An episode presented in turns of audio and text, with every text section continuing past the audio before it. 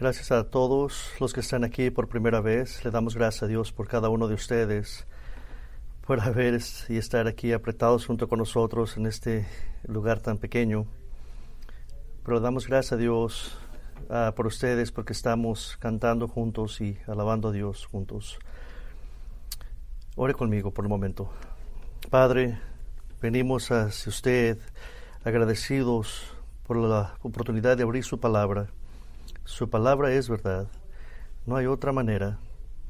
No hay opinión humana que pueda valer la pena. No hay otra revelación de Dios más que su palabra.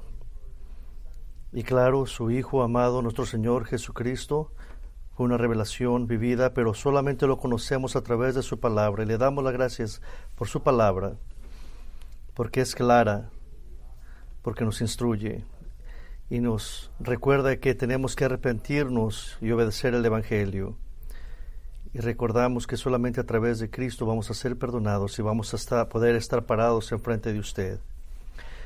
Y como aquellos que hemos sido perdonados, hemos sido llamados a obedecerle esos preceptos y esos mandamientos que ha estado usted poniendo en nuestras vidas. Y es una manera de cómo nosotros le alabamos y glorificamos. Concepto muy fácil de entender. Y le pido, Señor, por todas las personas que nos visitan, que no lo conocen, que puedan arrepentirse. Le pido en nombre de Cristo. Amén. Su nombre era Antusa. No es un nombre que vimos muy común hoy en día, pero Antusa vivió en Antioquía y ella vivió bajo el imperio romano y cuando era muy joven ella se casó con un oficial de un rango muy alto en el ejército. Estaba muy joven cuando se casó y tuvo un hijo a los de 20 años llamado Juan. Y cuando Juan era un era muy pequeño, el esposo de ella murió y ella nunca se casó. Antusa era una creyente en Cristo y ella hizo su misión de su vida de atender a su hijo. Ella le enseñó a Juan la Biblia constantemente y lo instruyó ese amor hacia las escrituras y lo empujó a que conociera a Dios, que conociera al Dios de la Biblia, que conociera también la palabra de Él, la Biblia, y también entendió ella el valor de la educación y ella primeramente animó a Juan a que estudiara ley y después lo animó a que estudiara la teología, que conociera su palabra. Y, y, por agradecimiento Juan se quedó en la vida de su madre toda su vida, amándola y cuidándola. Pero fue por su influencia, por su empuje, por su, su enseñanza, su entrenamiento de ella, que a muy temprana edad, Juan agarró el apodo de las personas, el hablado de oro, así le decía, en griego Chrysostomos, y nosotros ahora lo conocemos como John Chrysostom. John Chrysostom era un predicador muy dotado y predicaba varias veces durante la semana, y de lo que hacía él, una persona diferente, era porque él llegó a ser un defensor del exégesis bíblico. ¿Qué quiere decir eso? Ahora le, llamamos un, la hermenéutica histórica, literal y gramática. Él fue el que comenzó a, este método de empezar a entender la Biblia, de cómo poderla predicar de una manera por la cual fue dada, explicada y, y, bien detallada. Usted se podrá decir, pues, ¿qué es lo que toda la gente hace? Pues en esos tiempos no era popular como lo es hoy día. La gente usaba muchas alegorías y la gente lo que hacía en esos tiempos predicaban de una manera de buscar cosas escondidas en la Biblia para darles un verdadero ah, pensamiento humano. Y él estudiaba mucho la palabra de Dios, lo estudiaba por horas y eso a mí me gusta y muchas veces predicaba tan, tan bien que cuando dejaba de predicar, la gente se enojaba. Y la congregación que él lideraba era una congregación un poco desordenada, donde cada vez que les gustaba que, lo que él decía aplaudían. Y él una vez les dijo que ya no hicieran eso. Y le dijo a su congregación, por favor, que no hicieran eso hasta el final, porque interrumpían la palabra de Dios, porque deberían tomar eso como con seriedad y que no más volvieran a aplaudir. Y una vez más la iglesia volvió a aplaudir. Al final de que dijo eso, él trabajó muy duro en lo que él hacía, el predicar la palabra. Sus sermones son muy lógicos, muy bíblicos en su argumento, que todos los 800 sermones que tenemos de él hasta este día todavía nos sirven a nosotros como comentarios. Yo primeramente, la primera vez que yo leí de este hombre fue cuando tenía 19 años. Ha sido un regalo tremendo de Dios para la iglesia y todo empezó por su madre. Todo empezó por Antusa. El doctor John Kitchen escribió, en el plan de Dios el papel de una mujer es rico, amplio, poderoso y influencial. La influencia es primero y fundamentalmente ejercida en traer la próxima generación a este mundo, nutriéndolos en el camino de Dios y mandándolos al mundo para servirle a ellos. Y eso es nuestro enfoque en el Día de las Madres, en este día así como vamos a cerrar la serie de, la mujer piadosa en la iglesia. Vaya conmigo a 1 Timoteo 2, del 9 al 15. Vamos a leer otra vez este pasaje y vamos a, a, enfocarnos en los puntos más especiales de los que quiso Pablo que nos enfocáramos, de cómo este plan hacia la mujer de parte de Dios es importante en la casa. Primera de Timoteo 2, 9, pero nuestro enfoque va a ser el versículo 15.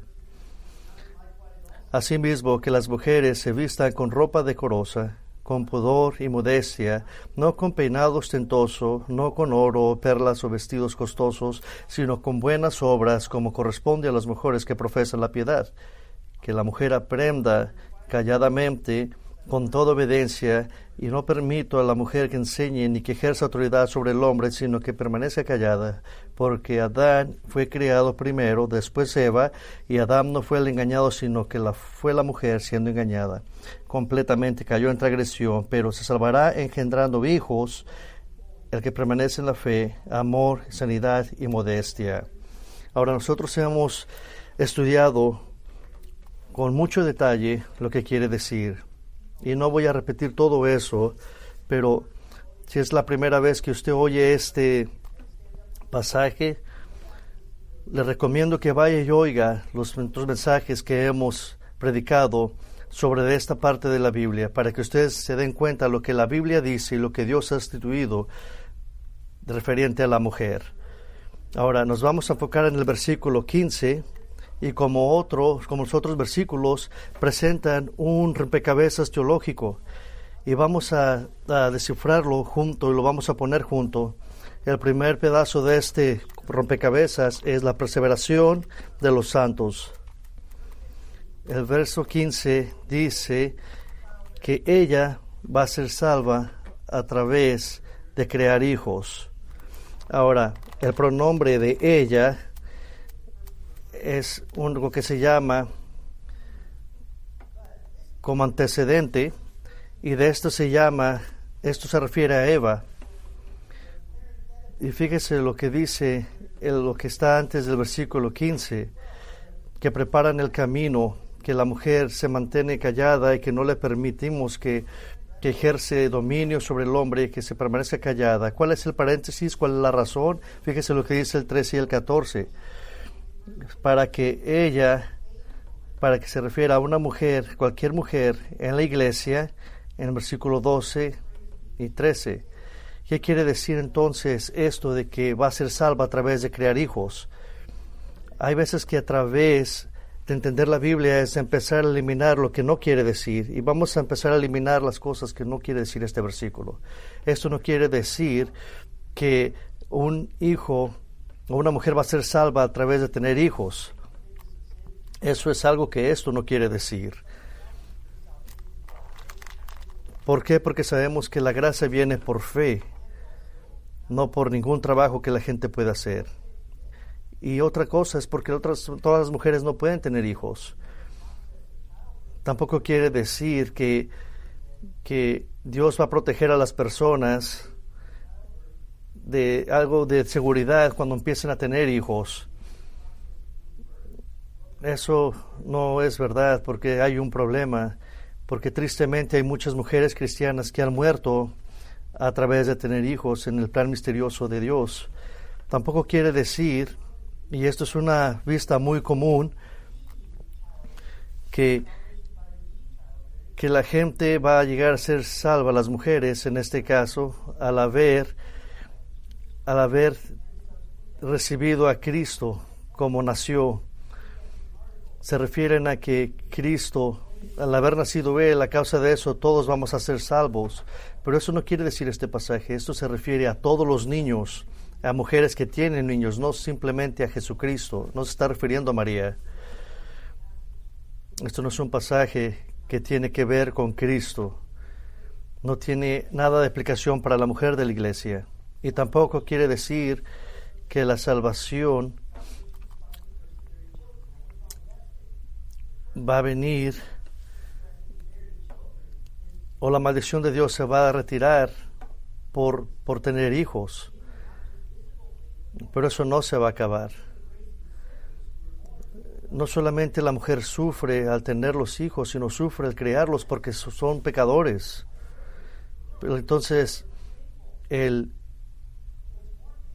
la maldición no se va al tener hijos. Al contrario, es, es una carga, es una, es una tremenda responsabilidad porque no hacen caso. Todos los hijos no son una maldición, nada más es el dolor de haberlos tenido las mujeres. Entonces no quiere decir esto. Pues no quiere decir que las mujeres van a agarrar salvación a causa de tener hijos. Pero hay muchas mujeres que han rechazado el Evangelio. Pero hay un hecho que debemos entender. Aquí la palabra clave es salvadas. Cuando la Biblia dice que serán salvadas, es importante entender eso, porque cada vez que se usa esta palabra tiene que ver con la salvación espiritual del pecado. Entonces esto nos deja más claro lo que tenemos que entender. Ahora la forma de este versículo nos enseña y vamos a tener que descifrarlo un poco para poder entender. La primera forma es, es en una forma pasiva. Y lo que quiere decir esta palabra es de que algo está pasando en su vida, de que Dios la salvó, de que Dios acabó ese trabajo que empezó en ella. Entonces podemos eliminar eso de que, que, la mujer está haciendo algo para alcanzar salvación, en este caso al tener hijos. No, eso lo hace Dios. Pero estamos viendo algo en el tiempo futuro y aquí nos empezamos a dar cuenta de lo que verdaderamente quiere hablar. Y eso tiene que ver con la escatología del futuro, la consumición de la fe en Cristo, de la justificación, de cómo llegar al cielo pareciéndonos más y más a Cristo. Esto habla de un tiempo futuro. Si usted conoce a Cristo, usted ha sido justificado, usted está listo para irse al cielo la justicia de Cristo ha sido imputada a usted, ha sido acreditada a usted. Pero el resultado de su salvación todavía no ha pasado. En ese lado todavía tenemos que ser salvos, porque todo, todo no se ha llevado a cabo. Y eso se nos parte en el Nuevo Testamento, donde se mira esto. En Romanos 5.9 miramos también esto. Entonces mucho más, habiendo sido ahora justificados por su sangre, seremos salvados de la ira de Dios por medio de él. Eso es lo que dice Romanos. Entonces en ese día va a ser completada la consumación de nuestra salvación en el futuro. Primera de Corintios 3.15, fíjese lo que dice de todas las obras que hemos hecho en buena fe, Pablo dijo, si la obra de alguno es consumida por el fuego, sufrirá pérdida, sin embargo, él será salvo, aunque así como por fuego. Entonces, el versículo 15 de Timoteo, de que ella va a ser salva, va, se, se refiere a que va a llegar el día donde esa salvación va a ser consumada. Y fíjese lo que dice Fíjese lo que dice Juan 3.2. Amados, ahora somos hijos de Dios, aún no se ha manifestado lo que habremos de ser, donde llegaremos a ser como Cristo y seremos completos en Él. Ahora, ¿quién hace esta preservación? ¿Quién es el que cuida esto? Es el trabajo de Dios.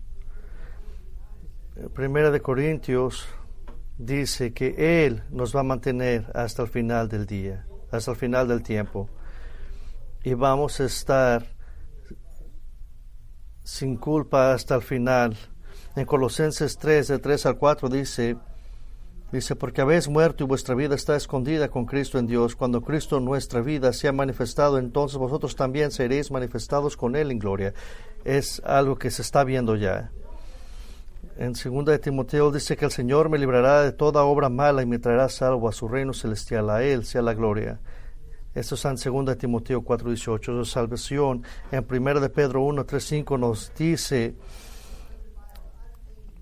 que tenemos una recompensa que no es corrompida, que el Padre nos ha guardado y que está de ser revelada al final del tiempo está a punto de ser revelada. Efesios 4:30 dice, y no entristezca al Espíritu Santo de Dios, por el cual fuiste sellados para el día de la redención. Usted ha sido sellado, usted está en la mano de Dios.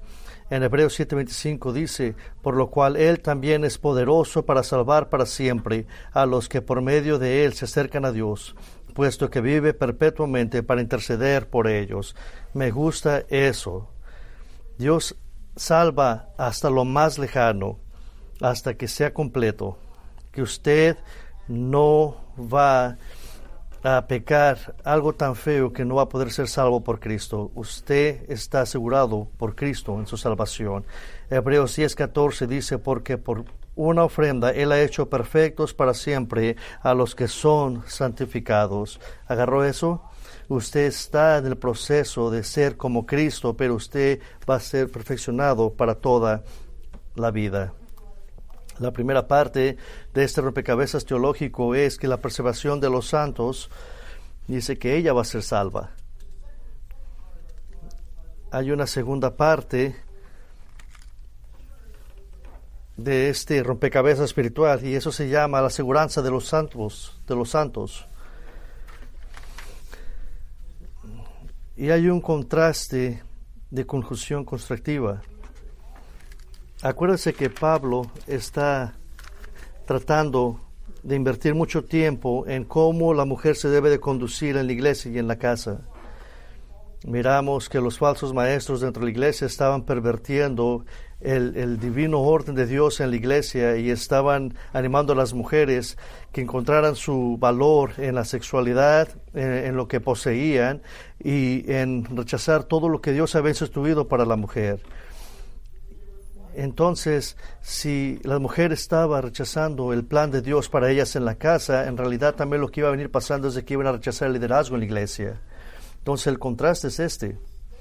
En vez de buscar satisfacción afuera de la voluntad de Dios, por contraste, esa misma mujer que ha sido regenerada, una nueva creación de Dios, va a ser salva a través de crear hijos. Y voy a explicar eso en un momento.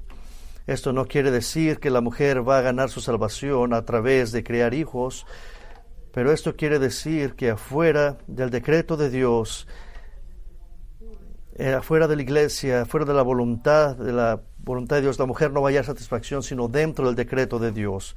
¿Qué quiere decir eso? Que la mujer va a ser salva a través de crear hijos. Y le voy a dar unos detalles que puedan ustedes entender. Primero que todo, a través de crear hijos no quiere decir específicamente al hecho de tener hijos. Más amplio tiene que ver con crear hijos, dedicarse a crear hijos en el Señor. Esa es una manera de hablar que se llama signetiki.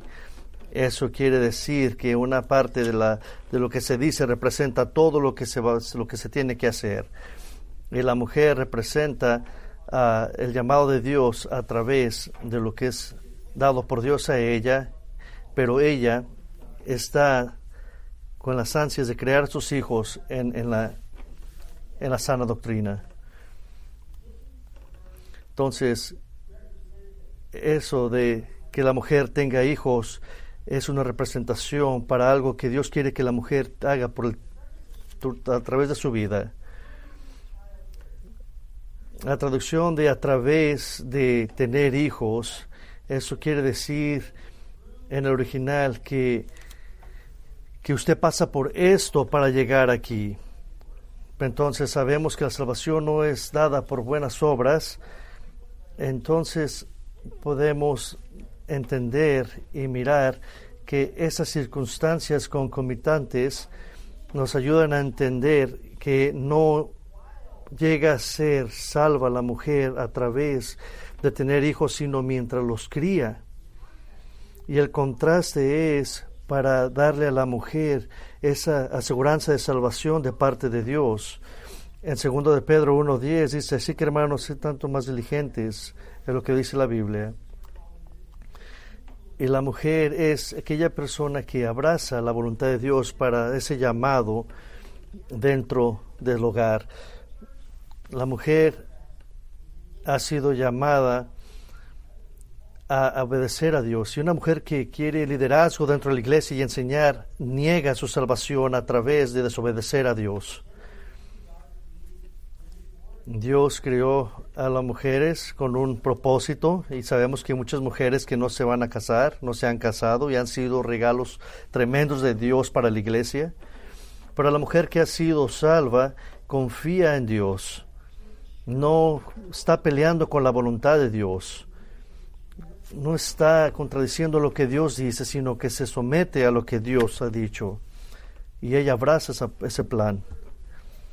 Y ahora vamos a, asegurarnos, y me voy a asegurar de que todo esto se aplica a todos, no nada más a las mujeres. Si usted no quiere obedecer, si usted no quiere obedecer la voluntad de Dios, si usted constantemente está demostrando que no quiere obedecer, entonces usted no puede tener confianza de que usted es salvo.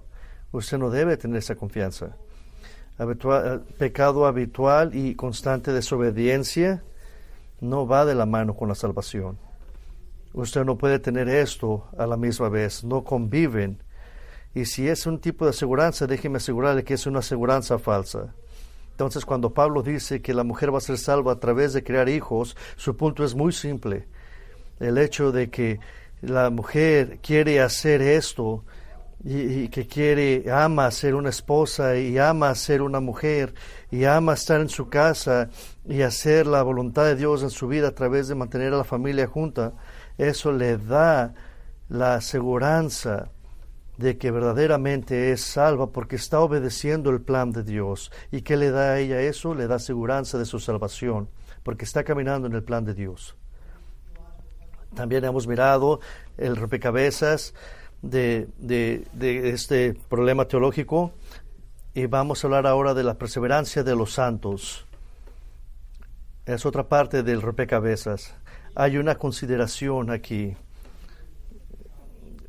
con esto de que esta salvación va a ser consumada en el futuro hacia la mujer.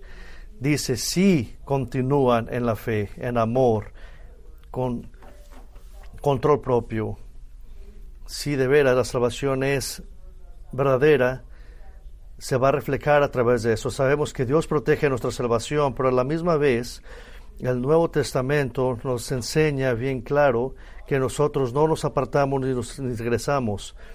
Sabemos que Dios cuida y sabemos que no, no, nosotros como iglesia rechazamos eso de, de la gracia gratis, donde podemos irnos y regresar cada vez que queremos. Mira lo que dice la palabra de Dios sobre la perseverancia de los santos.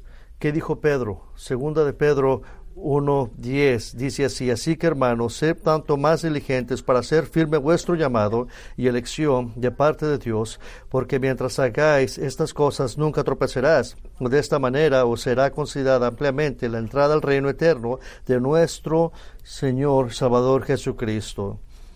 Es una manera que confirma nuestra salvación, que es validada. Fíjese también como dice la palabra de Dios, que caminemos de una manera a la que hemos sido llamados. Eso enseña que somos verdaderamente cristianos.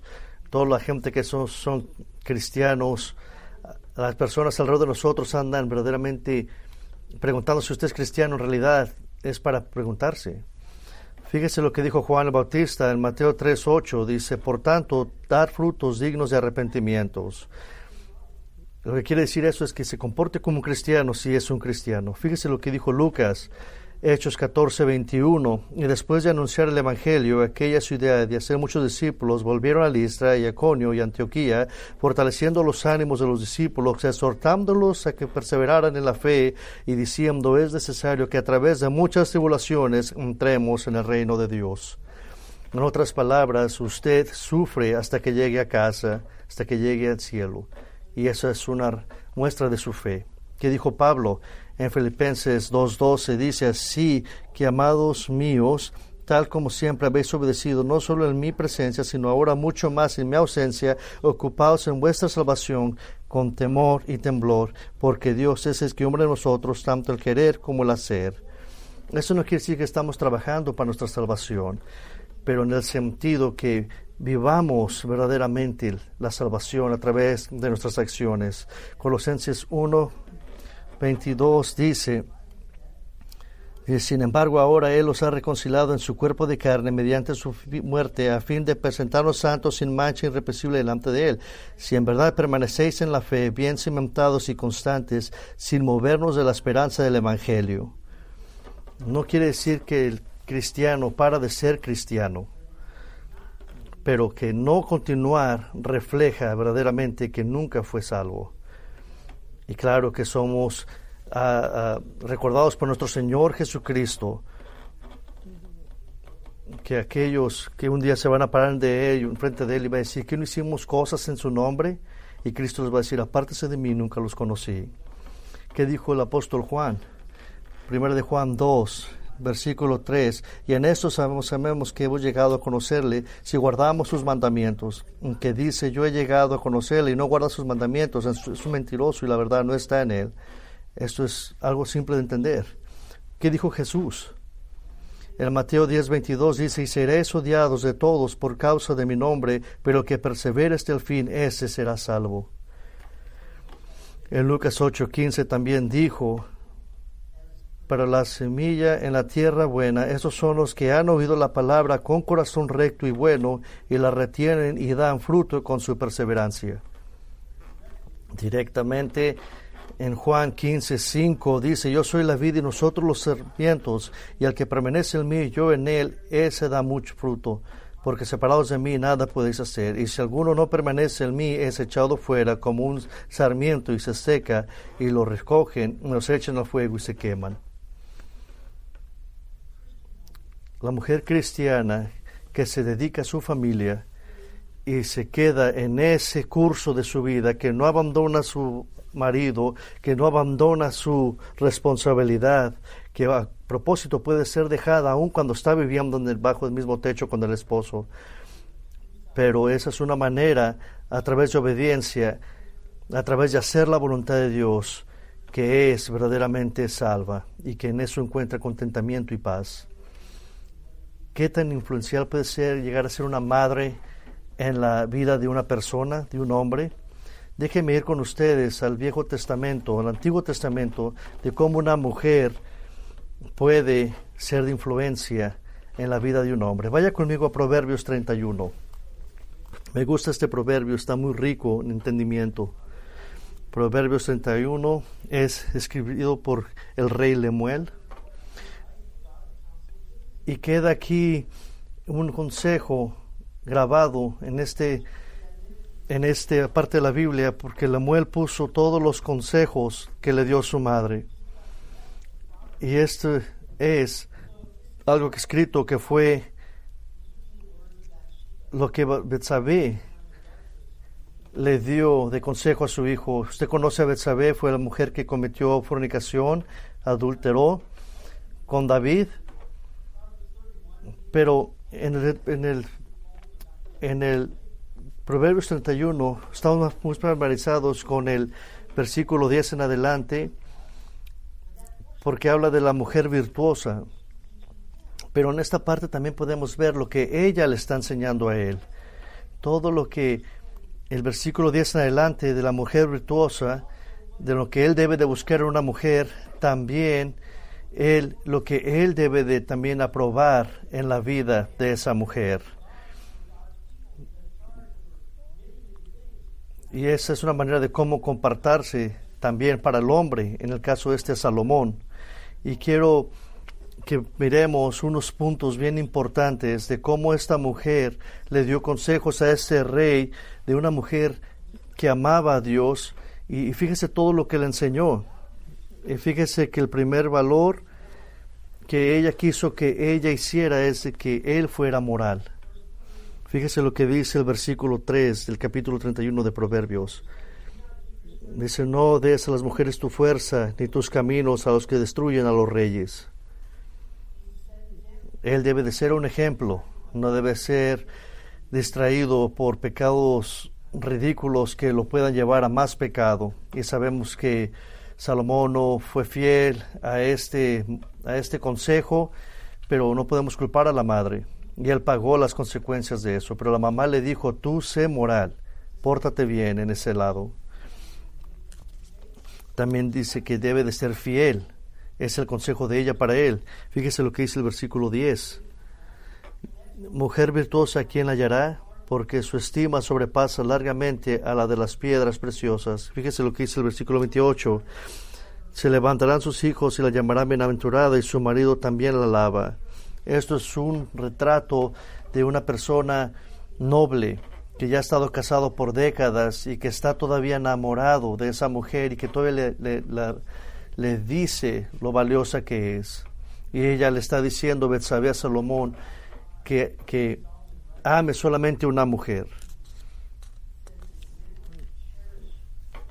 Y sabemos que también la Biblia nos recuerda que el hombre debe de amar a la mujer de su juventud, debe de ser moral, el hombre debe de ser fiel y también debe de ser una persona que piensa con una cabeza clara. Fíjese lo que dice el versículo 4. No es de los reyes solo Lemuel no es de los reyes beber vino, ni de los príncipes la sidra, no sea que viviendo olviden la ley y perviertan el derecho de todos los afligidos. El principio de esto es que todos aquellos que están liderando a las personas de Dios deben de estar pensando con una, una, manera clara. Eso no quiere decir que no deje de tomar, que no puede tomar, pero eso es una instrucción para aquellos que están liderando, porque tienen que pensar que pueden pensar con una cabeza clara. Esto le está diciendo uh, como una mujer que le dice, una madre que le dice a su hijo, los demás pueden hacer cosas, pero tú no. También hay otra cualidad donde el hombre debe de regularse propiamente. Fíjese el versículo de Oses, ¿qué hijo mío? ¿Y qué hijo de mi vientre? ¿Y qué hijo de mis deseos? No solamente es su hijo, no solamente es el hijo que ella tuvo, pero es un hijo que nació a través de lo que ella le prometió a Dios. ¿Y por qué ella estaba orando por un hijo a Dios? ¿Se acuerda de Betsabé, la mujer que está dando estos consejos? Ella en adulterio tuvo un hijo con David, pero sabemos que su hijo murió. Y fíjese, y dice que en segunda de Samuel 12 dice, y conoció David a Betsabé, su mujer llegándose a ella, durmió con ella y ella le dio a luz un hijo llamado su nombre Salomón, el cual amó Jehová. Aunque él le puso Salomón, Dios tiene un, un apodo para él y el apodo era Yedaya, que quiere decir amado por Dios. Y fíjese lo que Betsabé le está recordando a este rey. Le está diciendo, yo te di la vida, así que yo tengo el derecho de decirte qué hacer. Y a propósito de su nombre ya adulto, madres que tienen hijos adultos, ustedes díganle a esos hijos, yo sigo siendo tu mamá y todavía tengo, tengo sabiduría y escucha mis consejos. ¿Cómo habla a través de su vida? En versículo 3, tres veces. Se oye como que una madre le está diciendo a su hijo, ¿qué estás haciendo? ¿Qué estás haciendo? ¿Qué estás haciendo? En otras palabras, ella lo está exhortando que, se que refleje lo que está haciendo y que controle lo que está haciendo y que se regule lo que está haciendo, que considere lo que está haciendo constantemente. Y eso Yo estoy seguro de que en la vida de Salomón eso constantemente llegaba a sus oídos. ¿Qué estás haciendo? ¿Qué estás haciendo? Hay otra quinta cualidad. Dice que también sea apropiado, que sea un hombre apropiado. Fíjese lo que dice el versículo 3. No des a las mujeres tu fuerza. El versículo 4. No seas a un borracho, no tomes. Sea un líder que la gente pueda mirar, que sea apropiado, que se puede comportar, que pueda ser un ejemplo. Las personas dicen que el carácter no importa, pero sabes que el carácter es todo. Hay una característica más, dice que debe ser inclusivo. Fíjese lo que dice el versículo 8. Abre tu boca por el mudo en el juicio de todos los desvalidos. Abre tu boca, juzga con justicia y defiende la causa del pobre y del menesteroso le está recordando que no se exalte, que no sea arrogante, que mire por los demás, que aquellos que no se pueden defender por sí mismos, por aquellos que ocupan ayuda, que no se pueden defender, que los ayude, que sea amigo a aquellos que son extraños. Hay otra cualidad, número siete, le dice que sea inteligente, que, que sea conocedor. Fíjese lo que dice el versículo 23. Su marido es conocido en las puertas cuando se sienta con los ancianos de la tierra. Esto quiere decir que es una persona que tiene conocimiento y esto aquí podemos ver lo importante que es esto. Que una persona se paraba en las puertas porque era conocido por su sabiduría y esa persona no fuera invitada si no fuera una persona sabia.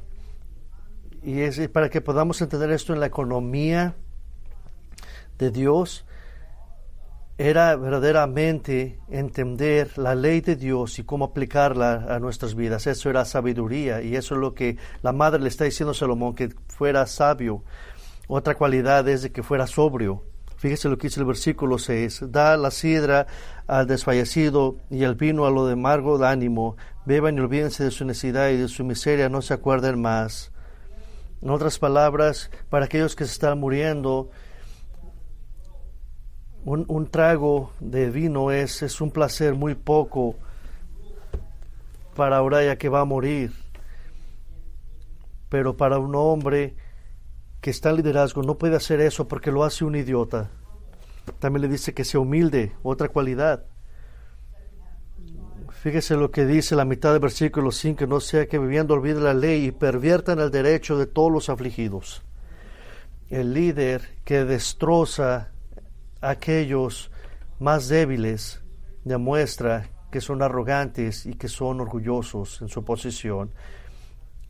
Su meta es controlar a otros que le sirvan y no servirle a ellos. Y aquí la madre le está diciendo, sé humilde, no estés arriba de alguien más. Le da otra cualidad, número 10, que sea un pacificador. Mira lo que dice el versículo 9, abre tu boca, juzga con justicia y defiende la causa del pobre en otras palabras, todo lo que salga de su boca debe de ser justo, que tenga que es una persona que piensa lo que está diciendo, que no es enojón, que no rápidamente abre su boca a decir cosas tontas. Hay otra cualidad número 11 y dice que debe de ser generoso. El versículo 11 dice, el corazón de su marido está en ella confiado y no carecerá de ganancias. Quiere decir que tendrá ganancia de eso. Y este hombre es una persona que confía en su mujer, incluso en sus negocios. Y esta mujer, fíjese lo que dice el versículo 20, alarga su mano al pobre y extiende sus manos al menesteroso. Diciéndole, esta mujer al rey Betsabé, a su hijo, le está diciendo que tenga un corazón de generosidad, que no sea avaro, que el dinero no es todo hay una cualidad número 12 que debe de ser orientado por la familia. Y fíjese lo que dice el versículo 15. Se levanta aún de noche y da de comida a su familia y su oración a sus criadas. Que la familia debe de ser una parte muy grande en la vida de este hombre. A propósito, fíjese lo que dice el versículo 28 se levantan sus hijos y la llaman bienaventurada. ¿Qué quiere decir eso? Esto es un Día de las Madres antiguo. Si usted se está preguntando qué le va a regalar a su, a su esposa o a usted como hijo a su madre, dígale, bendecida eres, bendígala. Fíjese lo que dice el 26, abre su boca con sabiduría y la ley de clemencia está en su lengua. ¿Qué tiene que pasar? En una casa los hijos deben de escuchar a su madre. Unos elementos muy importantes es que haya un esposo que haga a los hijos escuchar a su madre. Y fíjese lo que dice el 28, y su marido también la alaba. Eso tiene que ver con pasar tiempo con la familia. Y eso nos recuerda que, el, poder enseñar bien a un hijo no pasa en un hogar desordenado. También le recuerda que debe de ser con experiencia. Acuérdese que Betsabé le está hablando un hombre que va a llegar a ser un rey. Salomón no era muy joven y no sabemos cuántos años tenía, y muchos escolares piensan que él tenía 20 años cuando llegó a ser rey no importa su edad, en Primera Crónicas 29.1, David, su padre, le dijo a toda la asamblea, entonces el rey David dijo a toda la asamblea, mi hijo Salomón, el único que Dios ha resucitado, es aún joven y sin experiencia. Y la obra es grande, porque el templo no es para hombres, sino para el Señor de Dios. David sabía que él no tenía experiencia. No sabemos con certeza, pero en realidad podemos ver cómo Betsabé le está diciendo que sea sabio. No nos sorprendería que Betsabé influenció que en Primera de Reyes 3.5 lo que le dijo Dios a Salomón, pide cualquier cosa que quieras y yo te la daré. Y lo ama tanto que le está tratando de decir qué es lo que quieres.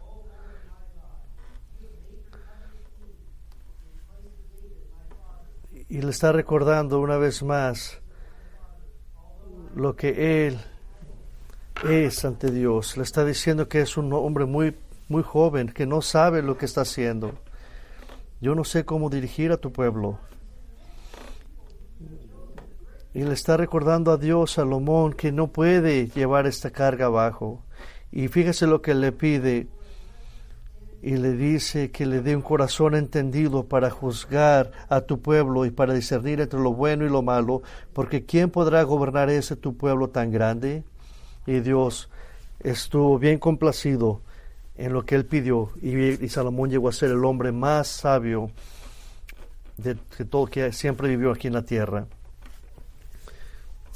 Otra cualidad es de que, de lo que Betsabé le estaba diciendo a Salomón, es de que tuviera buena reputación. Le recuerda que sea un pilar en la comunidad, que sea un ejemplo. Fíjese lo que dice en Primera Reyes 4, 29. Dios dio a Salomón sabiduría, gran discernimiento y amplitud de corazón como la arena que está a la orilla del mar. Y la sabiduría de Salomón sobrepasó la sabiduría de todos los hijos de Oriente y toda la sabiduría de Egipto porque era más sabio que todos los hombres más que están. Y él escribió muchas cosas, muchos proverbios, muchas cosas. Y él hizo muchas cosas a causa de la sabiduría que Dios le dio. Y muchos vinieron a oír la palabra de Dios, de sabiduría de él. Esa era una buena reputación que él tenía lo que le enseñó su madre.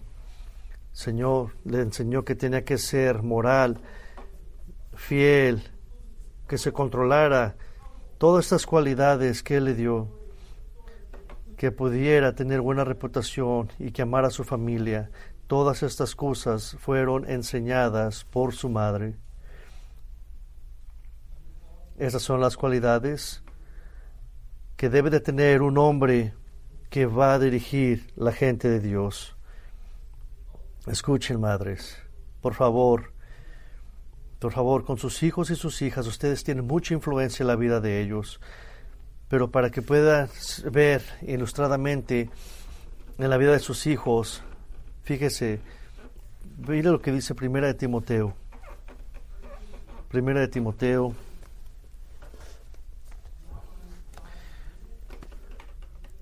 en 1 Timoteo 2, después de haber recibido las instrucciones para la mujer. Ahora fíjese lo que dice en 1 Timoteo 3, 2. Ahora se enfoca a los hombres. Y el éxito de la iglesia se separa en los líderes. Y fíjese todas las cualidades que la madre todavía puede compartir en sus hijos en este día.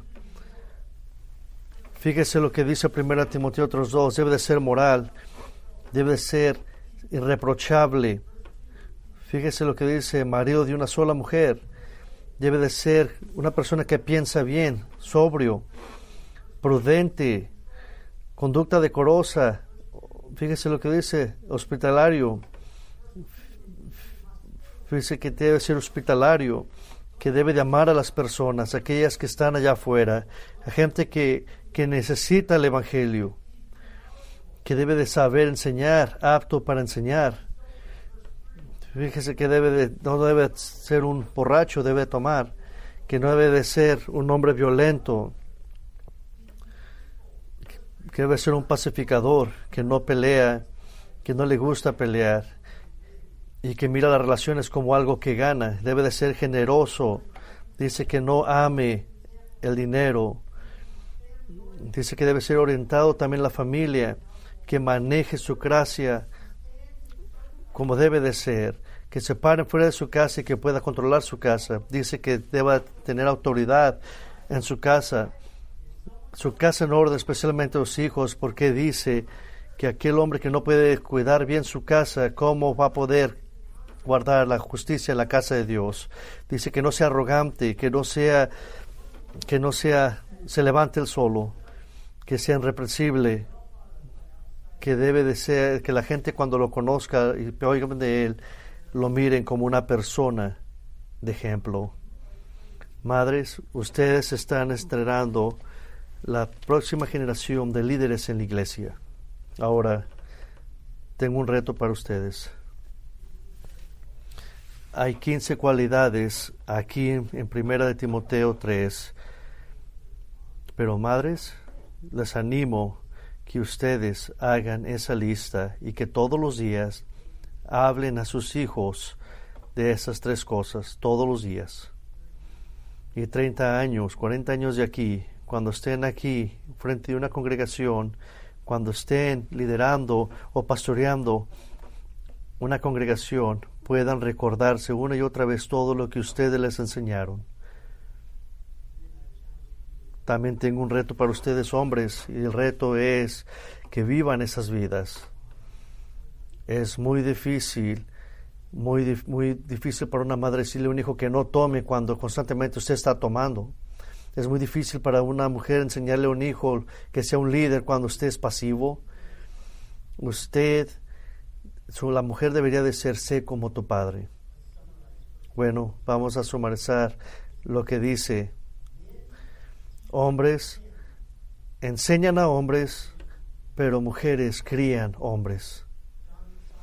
John Chrysostom una vez fue preguntado del valor de la educación que tenía y él valoraba su educación, pero él dijo, pero él dijo, todavía valoro más, más lo que mi madre me enseñó y a ella le dio el crédito. Vamos a orar. Padre, todo esto no tiene peso si no aprendemos a tener una relación con usted, si no empezamos una relación con usted. No hay ninguna buena obra que podamos hacer que parezca bueno, que pueda impresionarlo a usted. En este caso, usted nos ha dicho que nuestra mejor obra es un trapo de inmundicia hacia usted. Nuestros sacrificios que nuestros sacrificios que creemos que lo van a agradar a usted, usted dice, quítalos de aquí, no los quiero ver, porque entendemos que la salvación es por obras, es a través de Cristo, por fe. Y le pido, Señor, en este día, por una mujer, un hombre que no conoce a Cristo, que por favor le entreguen su vida a Él. La Biblia dice que no hay uno que haga lo bueno, no hay ninguno. Todos se han volteado. Y todos no valen. Y nosotros tenemos que encontrar nuestro valor en Cristo y en Cristo solamente. Que este sea el día que el Espíritu se mueva en la vida de aquellos que a lo mejor no conocen a Cristo, que están aquí, que se arrepientan de sus pecados, que caminen en ese Evangelio, en ese glorioso Evangelio que ahora puedan obedecer a Cristo, no con un entendimiento falso, sino verdaderamente con un amor, entendiendo lo que Cristo ha hecho por ellos y en gratitud de vivir para Él. Y es en el nombre de Cristo que oramos estas cosas. Amén.